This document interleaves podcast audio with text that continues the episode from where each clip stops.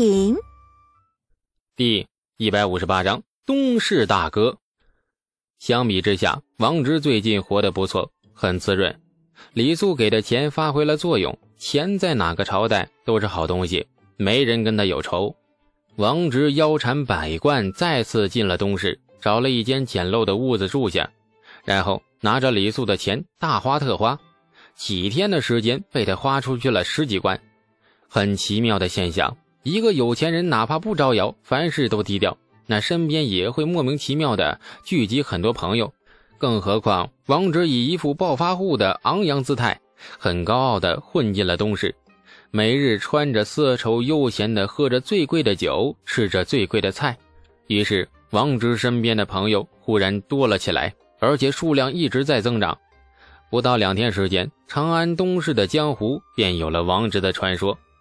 东市的闲汉杀财们暗地里飞快地碰头传递消息，一句话：人傻钱多，速来！到了这个时候，表面风光的王直终于信了李素的话。原来钱这个东西果然是如此神奇。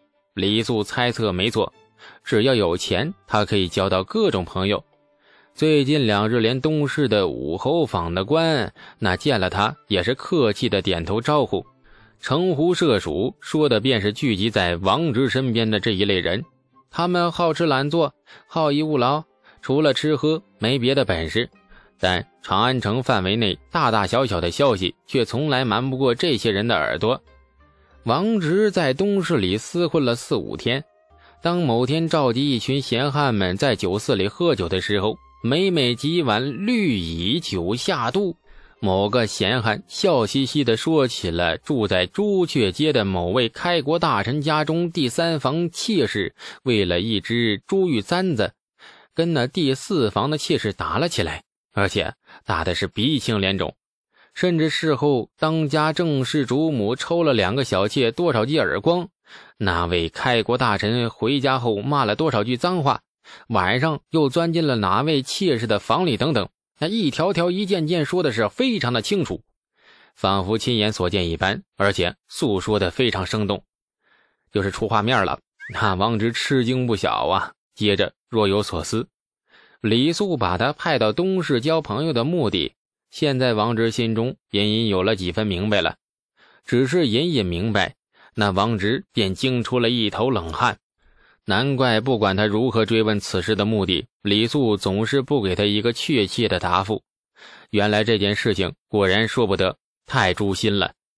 王直比他大哥灵醒许多，明白过来之后不动声色，却大致知道该怎么做了。至于惹不惹祸、诛不诛心，这不是王直该考虑的事情。李素救过他好几次，这条命早已欠下，任他面前风高浪急。死心塌地的陪他闯过去便是，一念通，念念通。王直全面领会了李素的意思后，不仅照做，而且举一反三。与东市闲汉们厮混的这几日，他也算是长了见识。凡是身边尽是土鸡瓦狗之流，作为一个有理想、有抱负又有钱的唐朝黑社会大哥，王直怎能容许自己只有这么一帮上不了台面的手下？于是。接下来的日子，王直花钱愈发疯狂。后来，领着一帮新交的朋友，痛快淋漓的跟东市厮混的另一帮闲汉打了一架。王直抄着一根木棍，当着所有人的面把对方领头的头目腿打断，成功的压制了对方的嚣张气焰。相比起那些整天无所事事、只在东市坑蒙拐骗的闲汉，王直本人还是很能拿得出手的。他上过战场。那是真正的战场，弩箭营里万箭齐发，松州城头的吐蕃贼子如同被收割的庄稼似的，一片一片倒地。战火与血水的淬炼，令王直有了一股杀伐狠厉的杀气。于是，王直的名声在东市渐渐有了变化。他不再是闲汉们背地里议论的那个钱傻人多的暴发户，而是真正有杀心也有豪心，不大不小的。一方人物了，这便是王直的聪明之处。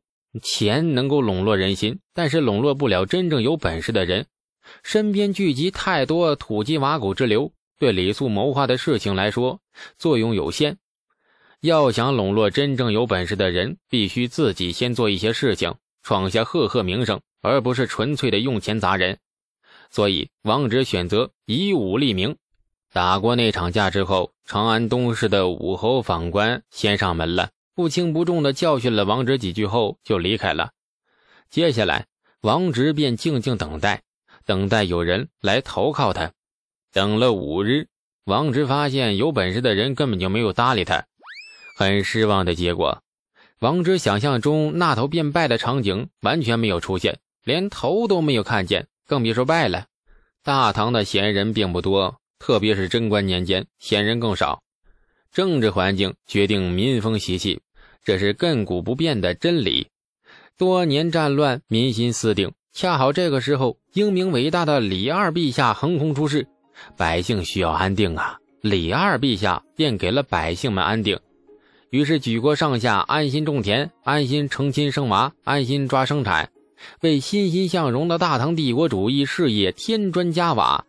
因为珍惜这来之不易的和平环境，所以大家都变得勤劳了。农户们忙着种田，商人们忙着赚钱，工匠们忙着盖房子，那权贵们忙着喝酒饮宴，顺便带着把国家大事给办了。大家都很忙的环境里，这长安东市里那些靠山吃山的闲汉沙财们，未免显得有些格格不入了。所以。也就注定了这一类群体的人数不可能太多，毕竟这种不劳而获的职业，在如今这个年代还是很受歧视的。稍有志气的男人，纵是懒惰而散漫的性子，却也不缺少一颗羞耻的心。这便是王直大把撒出钱，却招不到一个有本事的手下原因。真正有本事的人不会当闲汉，在这个举国奋进的黄金年代里。他们都是靠自己的本事赚钱养家糊口，没太多时间去趟江湖这滩浑水。而且这个时期的江湖也实在是不争气，一定要美化它的话，最多算得上是快意恩仇。然而真实现状却是一群吃不饱又没事干的青壮少年，三五成群聚集在一起，他们衣衫褴褛，双目无神。或蹲或坐在东市某家店铺的那檐角下台阶上，看着来往的客商静静发呆。偶尔有初来大唐的胡商牵着骆驼走过，这帮人便一拥而上，纷纷拍胸脯发毒誓，帮他找一家干净的驿馆，介绍最靠谱的卖家与买家，从中抽取一定的佣金。是不是很眼熟啊？没错，混迹街头的叫花子也是这么干的。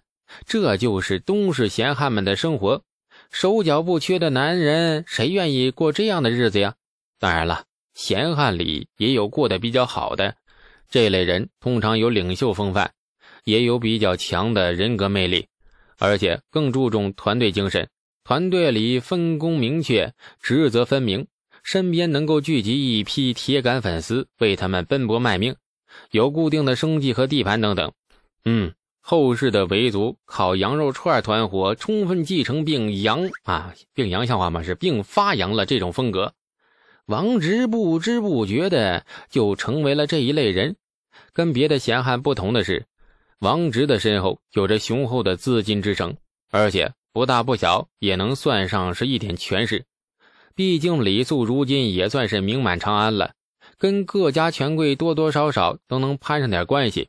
有钱又有权，加上王直本身也有一股子狠劲儿，于是很快在东市站稳了脚跟。然而，李素和王直的目的并不止于站稳脚跟，他们还有更大的目的。革命就是请客吃饭，王直也是这么做的，成效不能说没有，但是至少并不理想。通过请客吃饭，身边确实聚集了一批高手。这些人穿街过巷，游手好闲，像行星围绕着太阳一般围着王直转。王直是他们的金主和饭票。一群人整天蹲坐在东市的各个角落里，嘴角带着玩世不恭的笑，有意或无意的听到各种消息，然后说故事解闷一般的把听到的各种传闻和消息说出来。找不到一个有本事的人。王直沉浸在失望的情绪里，强堆出笑脸，每天鼓励身边那群闲汉们，把听到的、见到的传闻或事件说出来。每一个消息，他们都听得很高兴，尽管这个消息与他们八竿子打不着，可是他还是很高兴。高兴之后，便是大方的扔几枚铜钱过去，看赏。世间的道理总是相通的。没读过书的王直，居然也充分领悟了“千金买马骨”的典故。直到有一天，王直终于发现了一位有本事的人。令人扼腕的是，这位有本事的人并不是来投靠他的，相反是来揍他的。有江湖就有恩怨呢，这是无法避免的。王直揍了别人，别人忍不了这口气，自然要报仇雪恨。这里或许也涉及到了利益，比如王直抢了某个人的固定生计和地盘，但是更多的是赌一口气，让自己更有面子。东市的闲汉斗殴有八成以上是为了自己的面子。那位有本事的人便是王直仇家请来帮场的。至于王直如何跟那位仇家结的怨，怕是连王直自己都记不清了。纯粹是初来乍到时斗的嫌弃，比如大街上遇到，一记眼神交汇，然后便产生了诸如“你瞅啥？我瞅你咋的？你再瞅试试？我试试就试试”之类的对话。最后便是一场飞沙走石般的厮斗，成王败寇。这还只是第一回合，江湖嘛，哪有一局定胜负的轻巧事啊？有了第一回合，自然便有第二回合、第三回合。王直遇到的那位有本事的人，大概就是在第三回合出现。仇家显然对这位高人很尊敬，高人也非常的有高人风范。而且确实是出手不凡，复仇行动刚拉开序幕，高人抬腿便是一脚，把王直这边最能打的一名闲汉踹得吐了血。这一脚颇有定海神针功效，一举震惊了敌我双方。而高人踹完这一脚便不动了，副手静静地站在一旁，神情萧瑟地望着天，寂寞的一塌糊涂。本集播讲。感谢您的收听，去运用商店下载 Patreon 运用城市，在首页搜索海量有声书，或点击下方链接听更多小说等内容。